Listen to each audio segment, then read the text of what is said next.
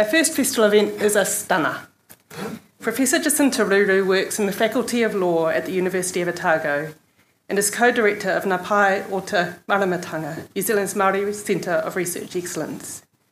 She has produced an extensive and highly acclaimed body of research on Indigenous people's rights, interests and responsibilities to own and care for lands and waters. The work she will be talking about tonight is Ngā Kete Mātauranga, Māori Scholars at the Research Interface, published this year by Otago University Press. The book collects the stories of leading Māori scholars and the ways that Indigenous knowledge shapes and defines their work. Speaking with her are the editors of Te Kai a Marcus Akuhata Brown, Renee Smith, and Rawiri Tapiata. The book grew out of the Tuia Rangatahi Leadership Kaupapa, and it shares wisdom garnered from more than 100 interviews that Rangatahi conducted with Māori leaders from across Aotearoa, including some from here in Ōtepoti. These are both absolutely beautiful books, with great significance and impact.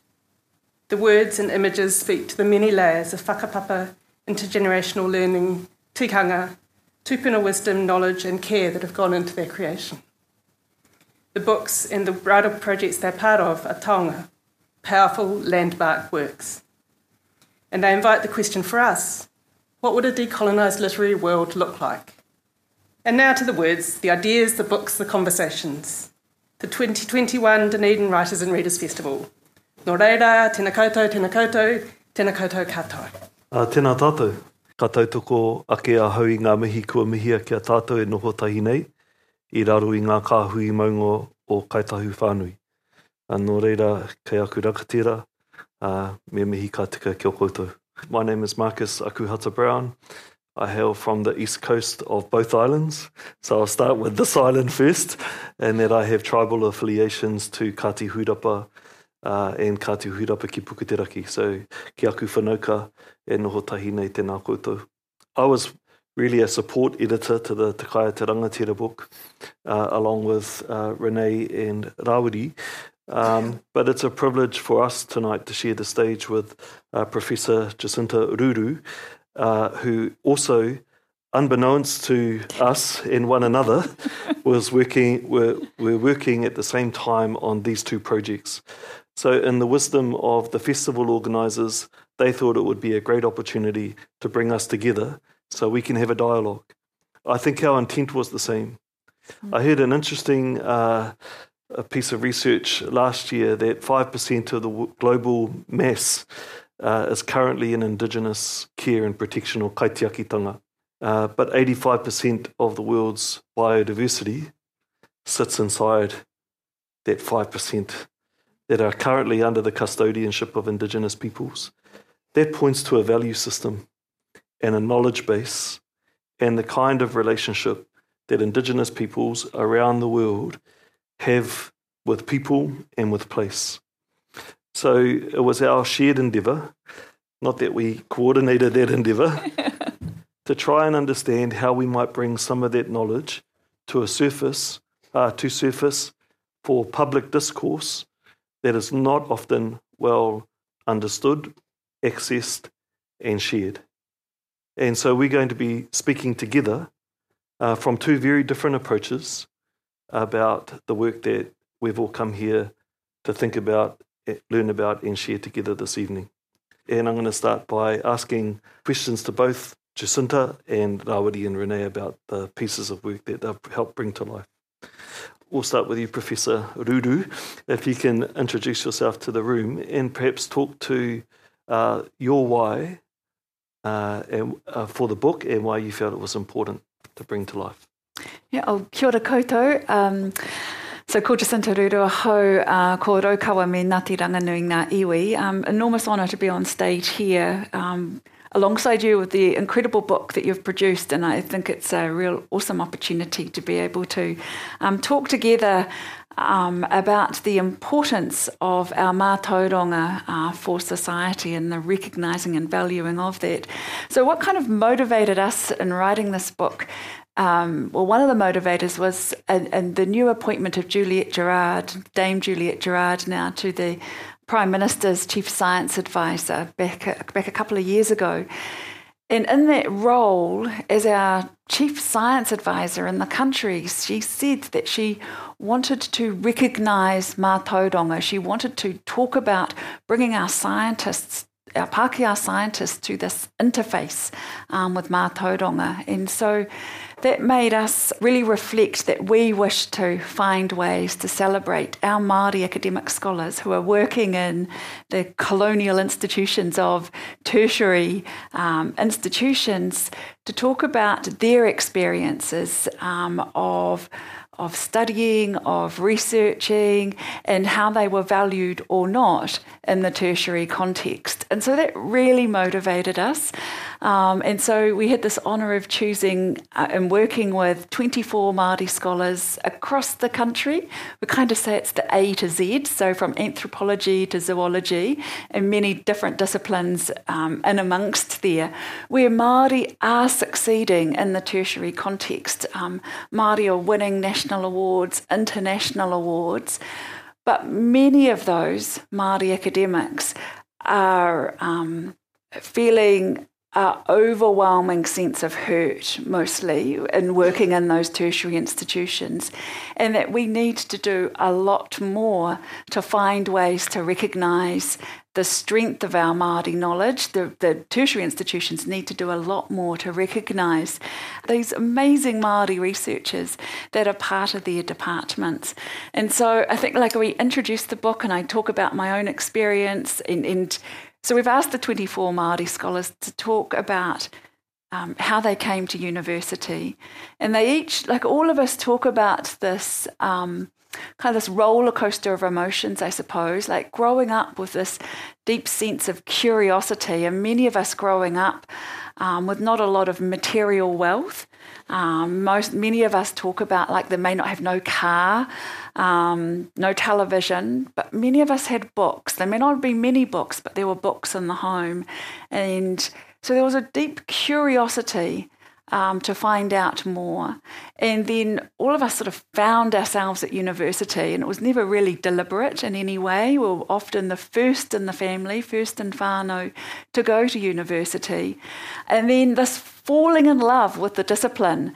Like we've got Krushil Watene, she's a um, professor in philosophy, like this deep falling in love with the actual discipline itself. Or Alice um, Te Punga Somerville, this falling in love with English um, and getting and, and, advancing into like PhD studies.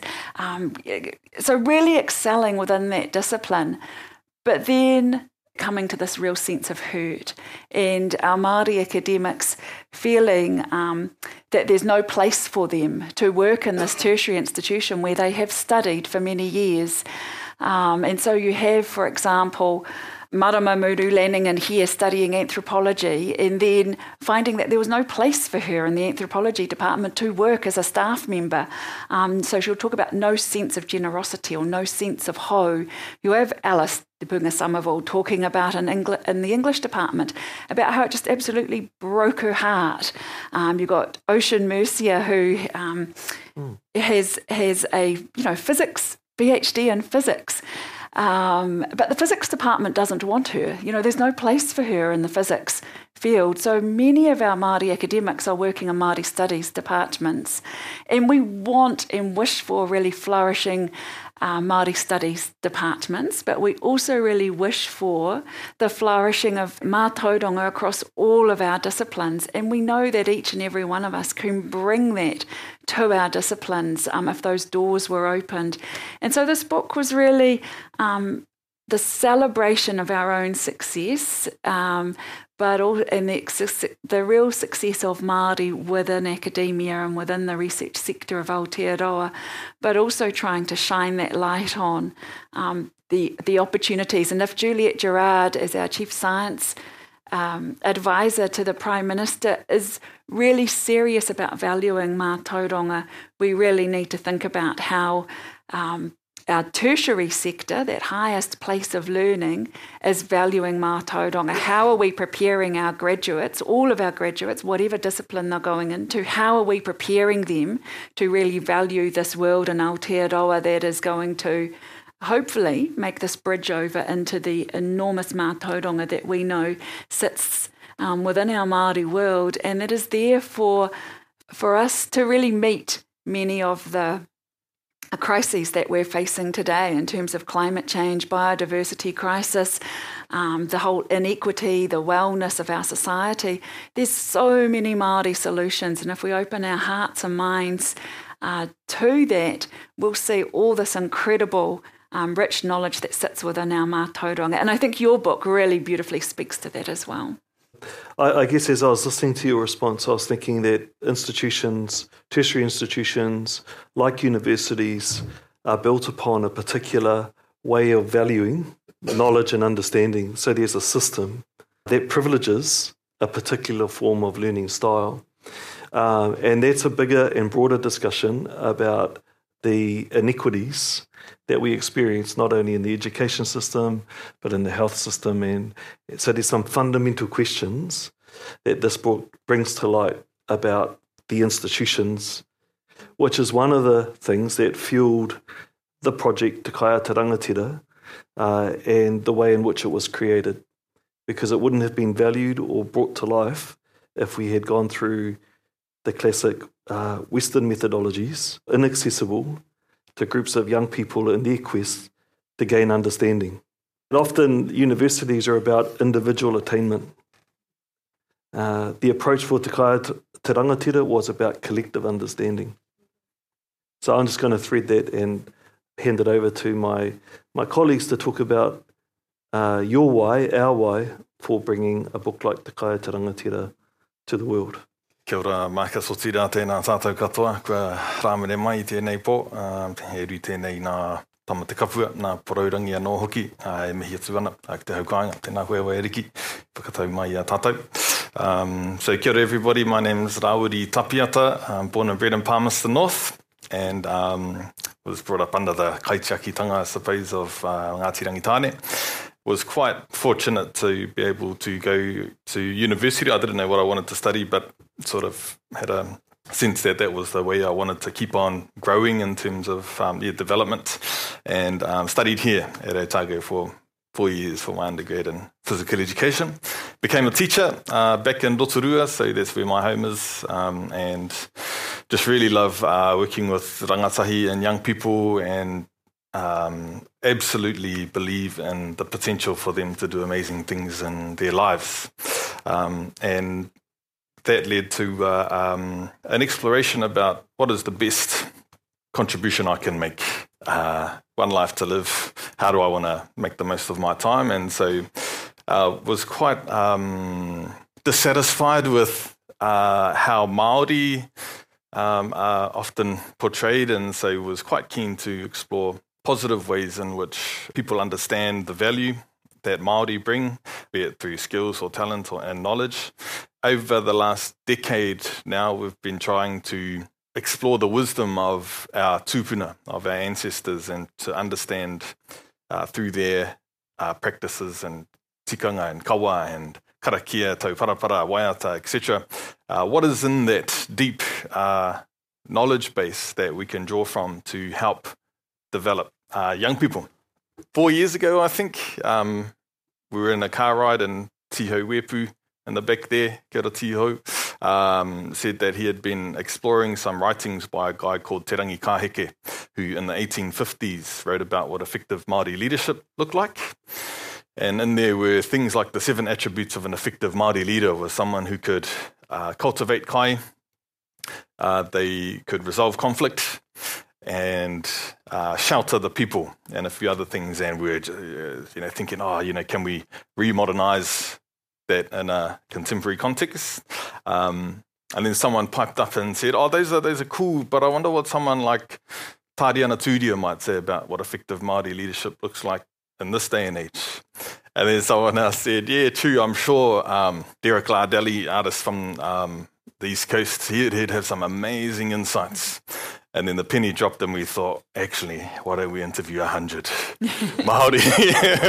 just two to 100 real quick. Um, and just to listen and understand and um, try and utilize that mātauranga to imbue and share with um, the, the younger generation. So, yeah, we undertook the journey and um, volunteered to interview 112 people over a, a, few years. And yeah, the book Te Kai a te Rangatira was the first of, um, yeah, sort of some of the products, for want of a better word, uh, that, yeah, we, um, we produced to, to share some of those insights from people who have charted the course themselves. So we wanted to make sure we, we were talking with people who have actually, you know, done some hard yards themselves. So we interviewed people 40 years and older, from artists to academics uh, like Linda Tuhiwai Smith, um, to community workers, marae, um, wharekai workers, uh, social workers, um, politicians, so uh, a wide range of people. So that's a brief context on the kaupapa, and um, yeah, that's that's I suppose the main thing that brings us here um, tonight. So, kia ora. Mauri ora tātou, um, he uri a haudol Ngāti Porou, me Ngāti Kahungunu, uh, ko Renee Smith tōku ingoa. Firstly, Jacinta, it's, yeah, it's a real privilege, I think, for us to be on the same stage as you. I went to uh, university at Waikato, studied, studied anthropology, and um, not dissimilar to what you were saying earlier, I also had lots of questions around. Um, oh, what's that? Mm. Why are you going to study that? Where would you study that? How is that useful um, and whatnot? Um, but also more recently, um, uh, a couple of the roles that I've held um, director of the Waitangi Tribunal, director of the Māori Land Court, and now um, director of the um, Chief District Court Judges Chambers. And so I follow your work. So um, that's a long way of me saying um, just thank you for all of your, not only this mahi, um, but all of your contribution to um, academia. Just in addition to my mate Rawiri here, um, I think what's really inspiring about Te Kai a te Rangatira kaupapa is that, as Marcus said, it's, it's the collective kind of nature of it. Some of the interviews lasted from 30 minutes right through to three, three and a bit hours. Mm. So um, there's definitely more to come. Watch this space. Just a couple of things I think that I draw on from the wisdom of others that shared through some of the kaikorero. So um, Miriana Stevens um, in the book talks about how her grandparents um, instilled in her the saying, if, if service is beneath you, then leadership is beyond you. Love that one. The other one that um, I often reflect upon, just in the overwhelming state that I find myself in through trying to, um, you know, nourish relationships, be good at my mahi, try and do all sorts of other kaupapa and put my hands up for lots of things. Kind of um, Ed, Edward Ellison talks about in his um, kōrero, uh, your reward for your current challenge is your next challenge. so it's like, yeah, I, yeah, that's a much more eloquent way of saying what I used to say in my head, which was, man, you must be a sucker for punishment. but um, yeah, anyway, tēnā koutou. My two cents worth. Thank you, and I, I, I can't overemphasize enough the the the privilege that we had of being able to access the knowledge keepers uh, and engage with them through a process of collective endeavour. And when we talk to them about we are seeking to write a book on leadership, 99% of them uh, said, Well, I'm not a leader. Leadership is not about I, it's about we. The one person, well, he comes from my tribe, so I can talk, talk about it. No, I'll leave him to the side. But um, this idea of collective endeavor, collective reward, collective effort is just woven in time and time and time again in the narratives of the people that we saw uh, and interviewed, which then in, continued to enforce the approach that this is an us piece of work, not an I piece of work. And that's a really interesting process when you're dealing with publishers and who who gets credit for the piece of work? How does, do we uh, acknowledge funders and relate? It was a really interesting exercise, and again plays into the idea of what is privileged, and how do our institutions that recognise that privilege uh, start to think critically about different approaches and we would argue about uh, Indigenous or Maori approaches. Um, so to that end, just, uh, Jacinta, another question for you to respond to. Uh, I think people pull together material like this with an with an audience in mind. So I'd like to for you to uh, think uh, to comment on when you were pulling this body of work together in Ngā Kite Mātauranga, who was the audience that you were writing the work for? Yeah, kia ora. So um, I think we had really two audiences here. We had one was our Māori whānau. Like we really wanted to speak to Māori whānau um, to say that you know, to tell a real story of celebration, like Māori are succeeding in that university sector. Māori can dream to do whatever they wish to do um, in any discipline and can succeed there. So it was a real, um, and that we want you to come to university. Um, that so there was a real, a real story of pride, I suppose, and who we are as Māori, um, and that was a really important part of the audience.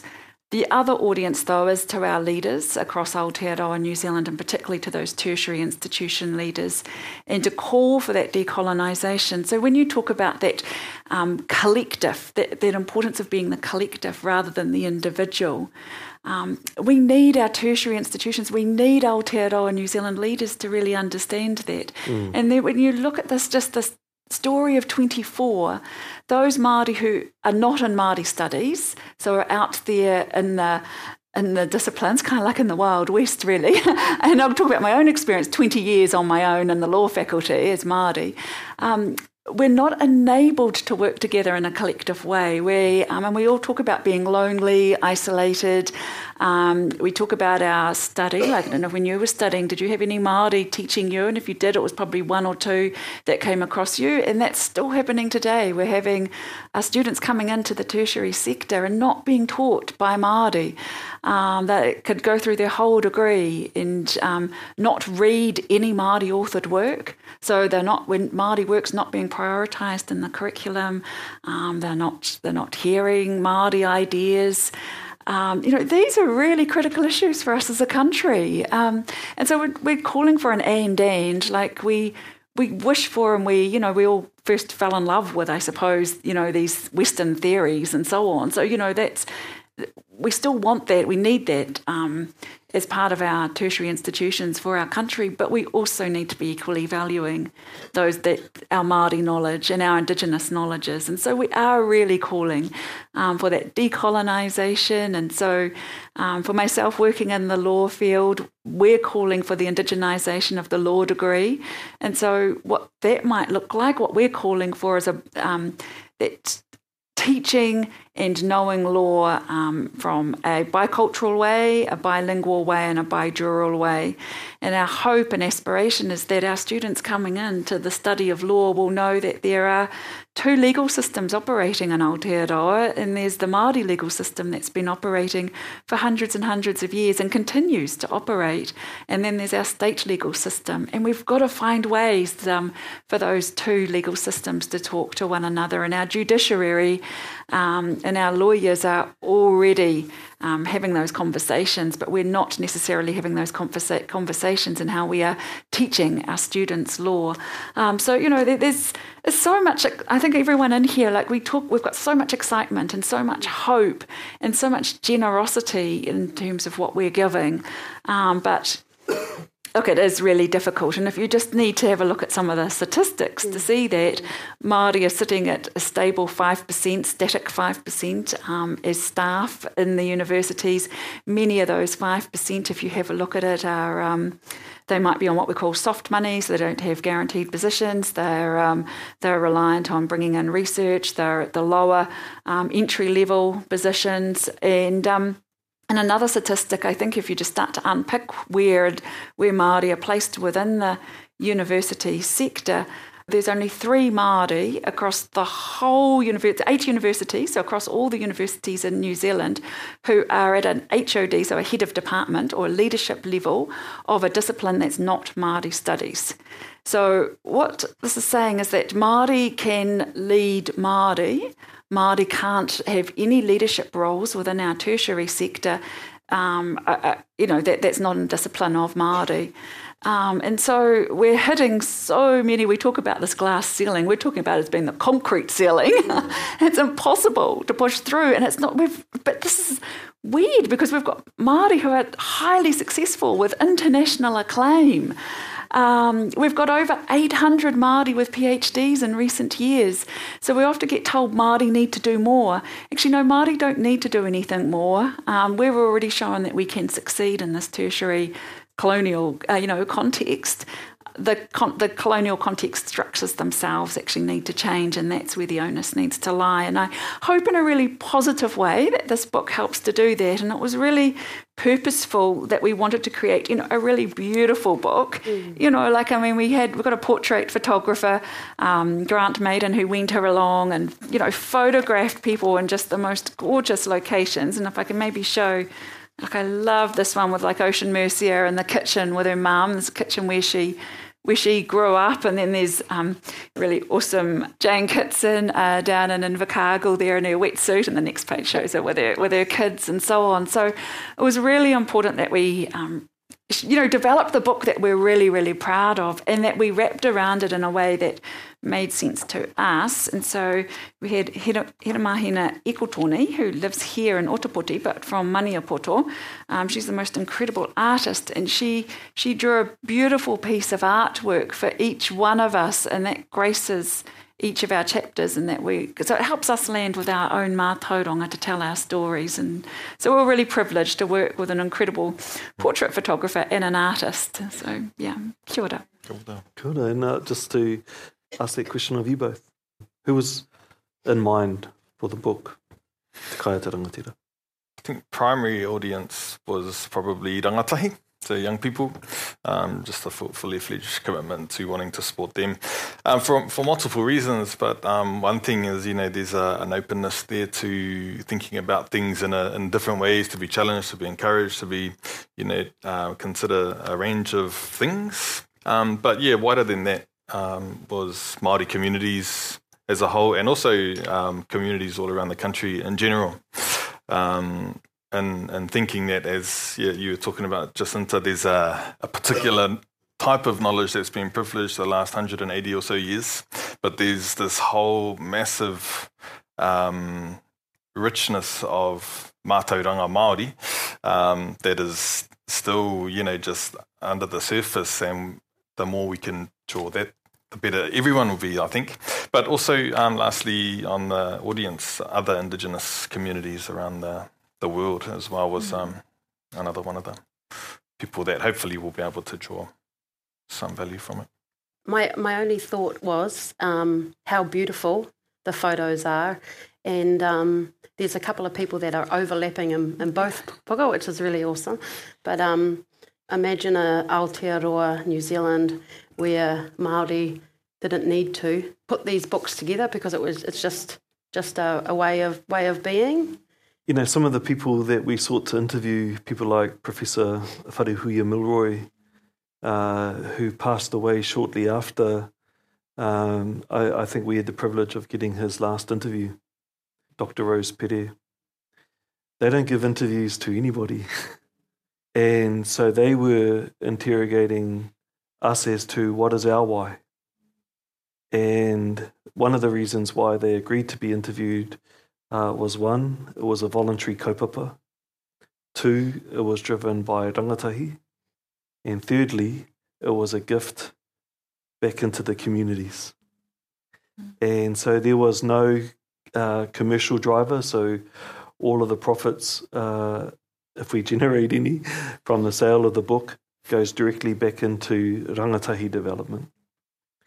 Uh, and so many of them have said no to other forms of uh, sharing knowledge, like television productions and so on and so forth, because they saw that this had a kaupapa element to it, that it was bigger than us, it was bigger than them, it was about a purpose that uh, acknowledged those who have gone before us, and is for uh, and is not only for those that are here, but for those who are yet to come.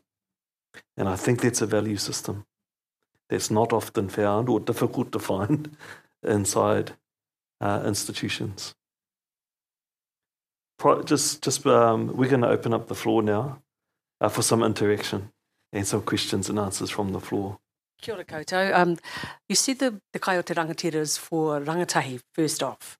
Is the printed form still relevant to them? How, how are they responding to having a, a puka puka?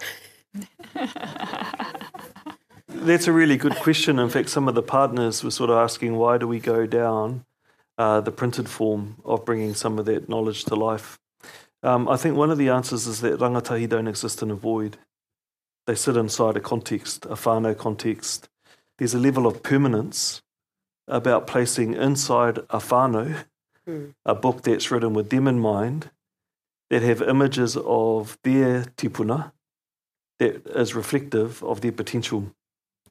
And so when non Māori have asked us that question, I, I, I wonder if they really understand uh, the Māori mind.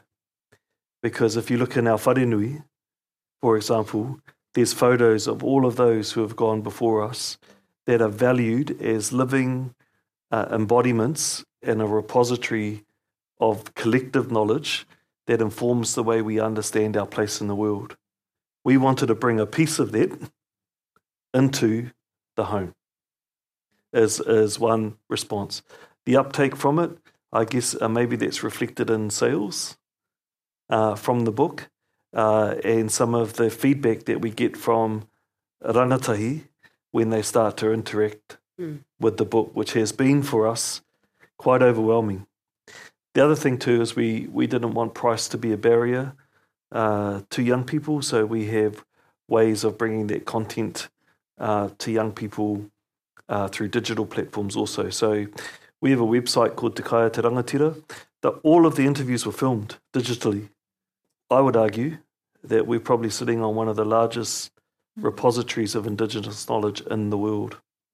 And what's in the book is only 5%, if that, of the content. And so, uh, in partnership with Rangatahi, we are working through ways in which they might want to bring that, the remainder of that content to life. So the book was the book idea was done in partnership with them, not for them another quick quick thing on to add to that is I think there's a thinking flaw in the older generations. Probably I'm getting into that uh, age range now, but um, that, that rangatahi don't like reading. But actually, I think, um, from my experience, that it's more to do with the fact that very little reading uh, text and content is created uh, in the way mm. for them to consume.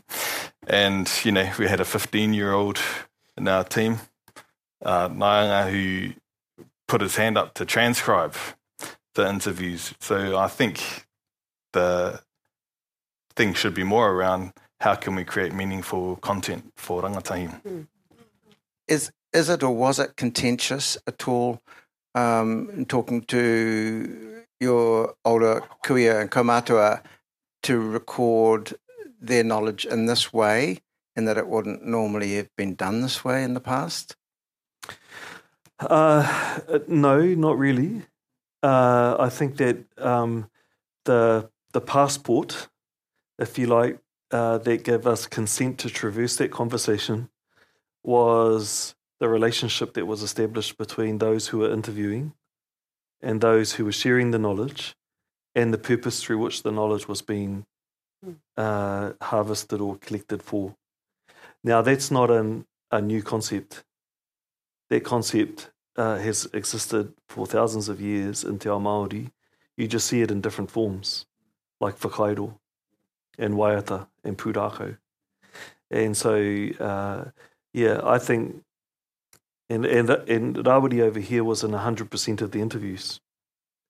And so he could probably speak to, you know, some of the interesting conversations around that. Uh, we we had people said, oh, and, and the other thing is too is uh, they are action orientated people.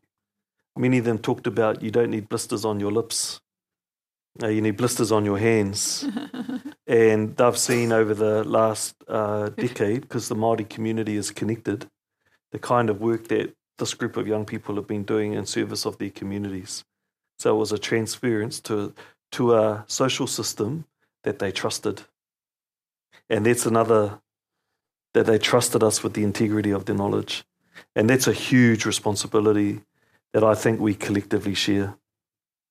It's not, it's not, it's owned, it's not owned by any one of us. It's owned by them and the communities. Yeah. Kia ora. Um, uh, Jacinta, do you feel that you have had a response from the organizations that you would like to be reaching with your book?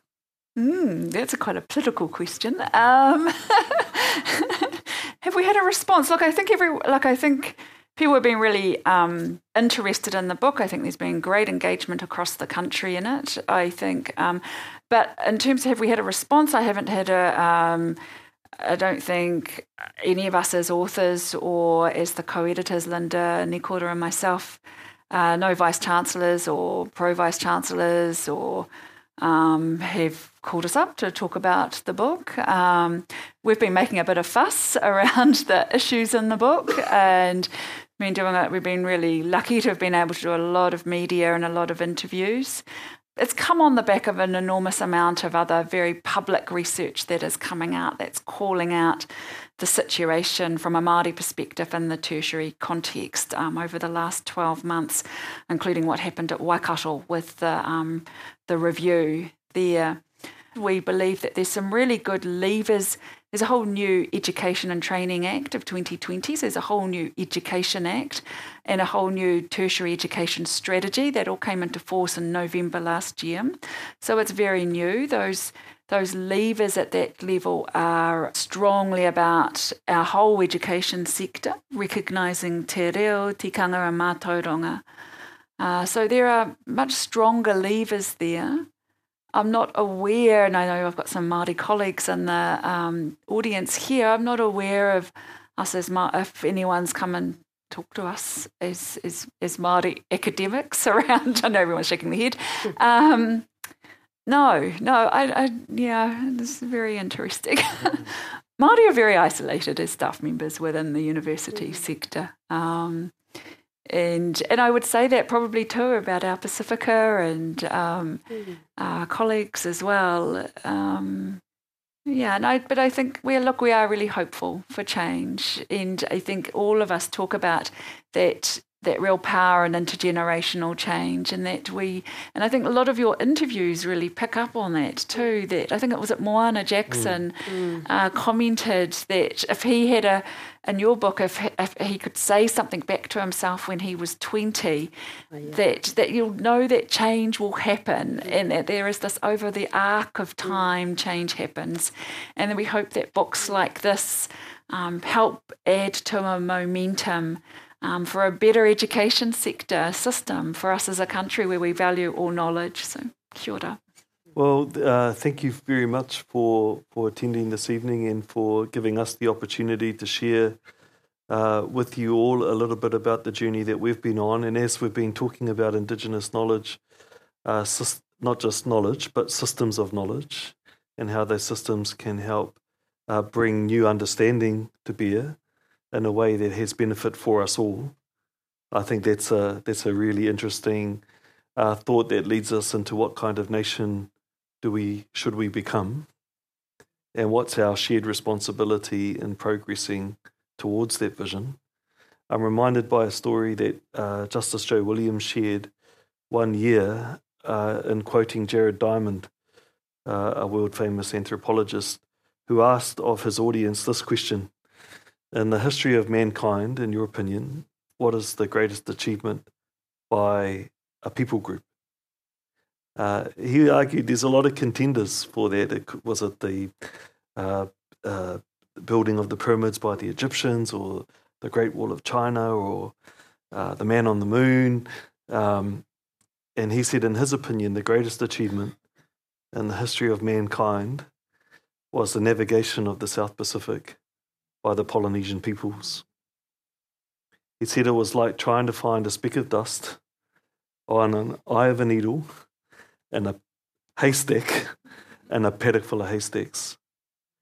So the intellect, the intelligence, the learning systems, the disciplines uh, that led our ancestors to traverse one third of the global landmass or, or uh, world mass to find not, not one rock was unknown in the South Pacific Ocean. And I think it's time once more for that knowledge system that was used by our ancestors to navigate the South Pacific Ocean to help us once more as a country navigate our way to a better place. We all, Māori mai, Pākehā mai, all have a responsibility uh, to enable that knowledge uh, to nourish and nurture who we are as a country and what our collective contribution might be to the world. Nō reira koe te mā, tēnā koutou, tēnā koutou, tēnā tātou katoa. Tērā pēka huri te rākau karikia whakakapi ki a koe e te rakatira o Kāti Hurapi ki puki te raki. Te pito o te ao.